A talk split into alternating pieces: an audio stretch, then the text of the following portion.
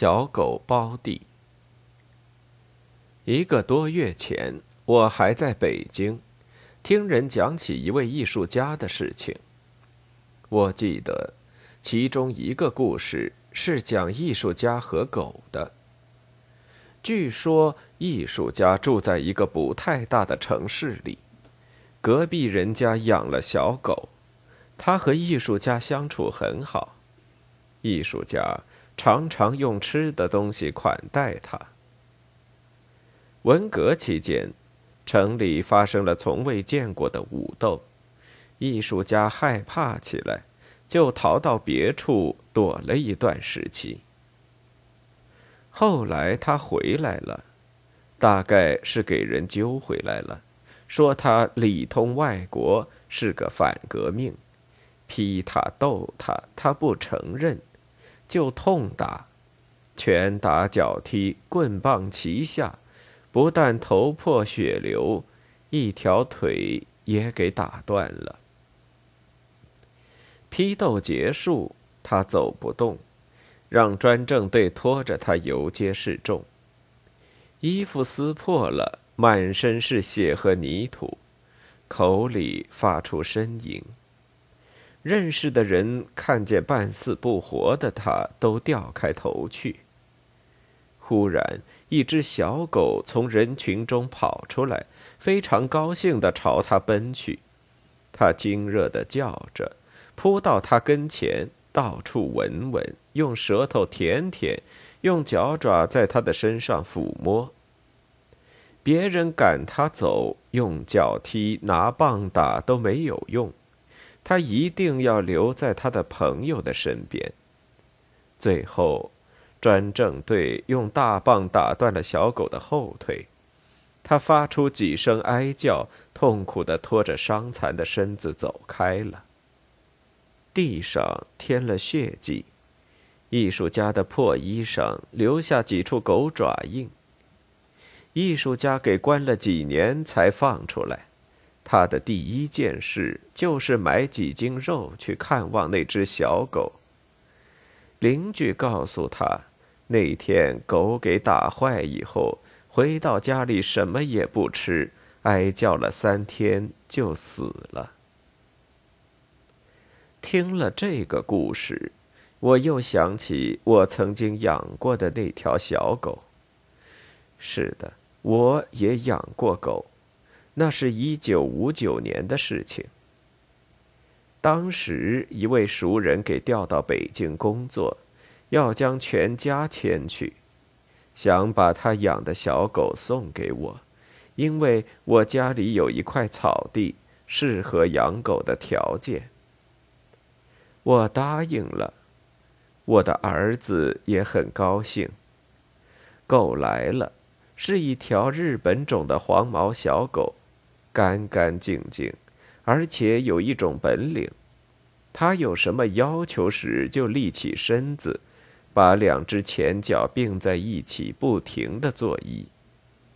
这本领不是我那位朋友训练出来的，他还有一位瑞典旧主人，关于他我毫无所知。他离开上海回国。把小狗送给接收房屋租赁权的人，小狗就归了我的朋友。小狗来的时候有一个外国名字，它的译音是斯包蒂，我们简化了这个名字，就叫它做包蒂。包蒂在我们家待了七年，同我们一家人处得很好，它不咬人。见了陌生人，在大门口吠一阵，我们一声叫唤，他就跑开了。夜晚篱笆外面人行道上，常常有人走过，他听见某种声音，就会朝着篱笆又跑又叫，叫声的确有点刺耳，但他也只是叫几声就安静了。他在院子里和草地上的时候多些。有时我们在客厅里接待客人，或者同老朋友聊天，他会进来做几个揖，讨糖果吃，引起客人发笑。日本朋友们对他更感兴趣。有一次，大概在一九六三年或以后的夏天，一家日本通讯社到我家来拍电视片，就拍摄了包蒂的镜头。又有一次，日本作家尤其女士访问上海，来我家做客，对日本产的包蒂非常喜欢。他说。他在东京家中也养了狗。两年以后，他再到北京参加亚非作家紧急会议，看见我，他就问：“您的小狗怎样？”听我说包弟很好，他笑了。我的爱人萧山也喜欢包弟。在三年困难时期，我们每次到文化俱乐部吃饭。他总要向服务员讨一点骨头回去喂包弟。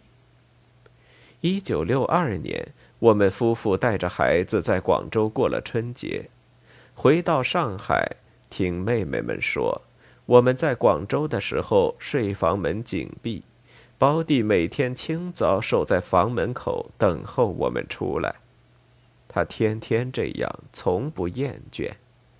他看见我们回来，特别是看到萧山，不住的摇头摆尾，那种高兴亲热的样子，现在想起来我还很感动。我仿佛又听见尤其女士的问话：“您的小狗怎样？您的小狗怎样？”倘使我能够再见到那位日本女作家，她一定会拿同样的一句话问我。他的关心是不会减少的。然而，我已经没有小狗了。一九六六年八月下旬，红卫兵开始上街抄四旧的时候，包弟变成了我们家的一个大包袱。晚上，附近的小孩时常打门、大喊大嚷，说是要杀小狗。听见包弟尖声吠叫，我就胆战心惊，生怕这种叫声会把超四旧的红卫兵引到我家里来。当时我已经处于半靠边的状态。傍晚，我们在院子里乘凉，孩子们都劝我把包弟送走。我请我的大妹妹设法，可是，在这时节，谁愿意接受这样的礼物呢？据说只好送给医院，由科研人员拿来做实验用。我们不愿意。以前看见包弟做揖，我就想笑。这些天我在机关学习后回家，包弟向我做揖讨东西吃，我却暗暗流泪。形势越来越紧。我们隔壁住着一位年老的工商业者，原先是某工厂的老板，住屋是他自己修建的，同我的院子只隔一道竹篱。有人到他家去抄四旧了，隔壁人家的一动一静，我们听得清清楚楚，从篱笆缝里也看得见一些情况。这个晚上，附近小孩几次打门捉小狗，幸而包弟不曾出来乱叫，也没有给捉了去。这是我六十多年来第一次看见抄家。人们拿着东西进进出出，一些人在大声斥骂，有人摔破坛坛罐罐，这情景实在可怕。十多天来，我就睡不好觉。这一夜，我想的更多。同萧山谈起胞弟的事情，我们最后决定把胞弟送到医院去，交给我的大妹妹去办。胞弟送走后，我下班回家，听不见狗叫声，看不见胞弟向我作揖，跟着我进屋，我反而感到轻松。真有一种甩掉包袱的感觉。但是在我吞了两片棉耳通，上床许久还不能入睡的时候，我不由自主地想到了包弟。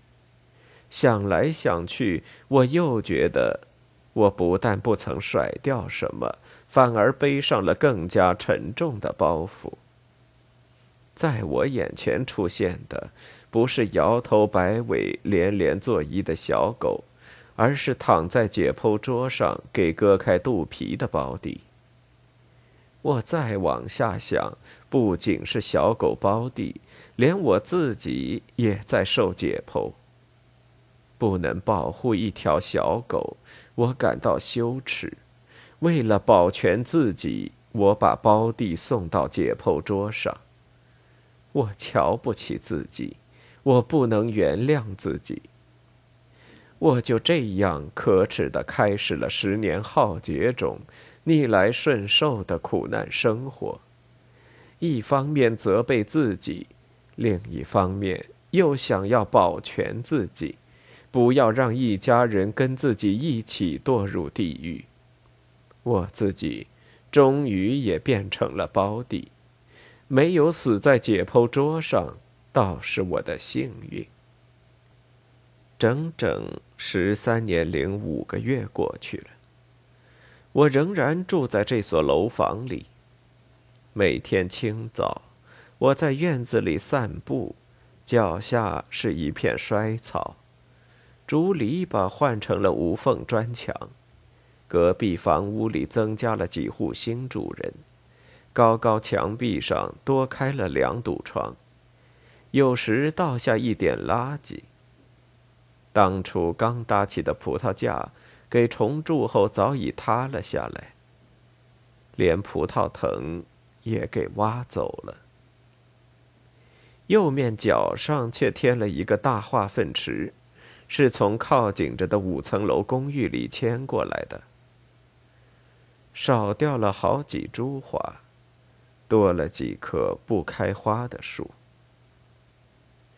我想念过去同我一起散步的人，在绿草如茵的时节，他常常弯着身子，或者坐在地上拔除杂草。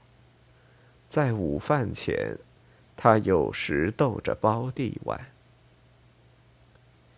我好像做了一场大梦，蔓延的创伤使我的心仿佛又给放在油锅里熬煎。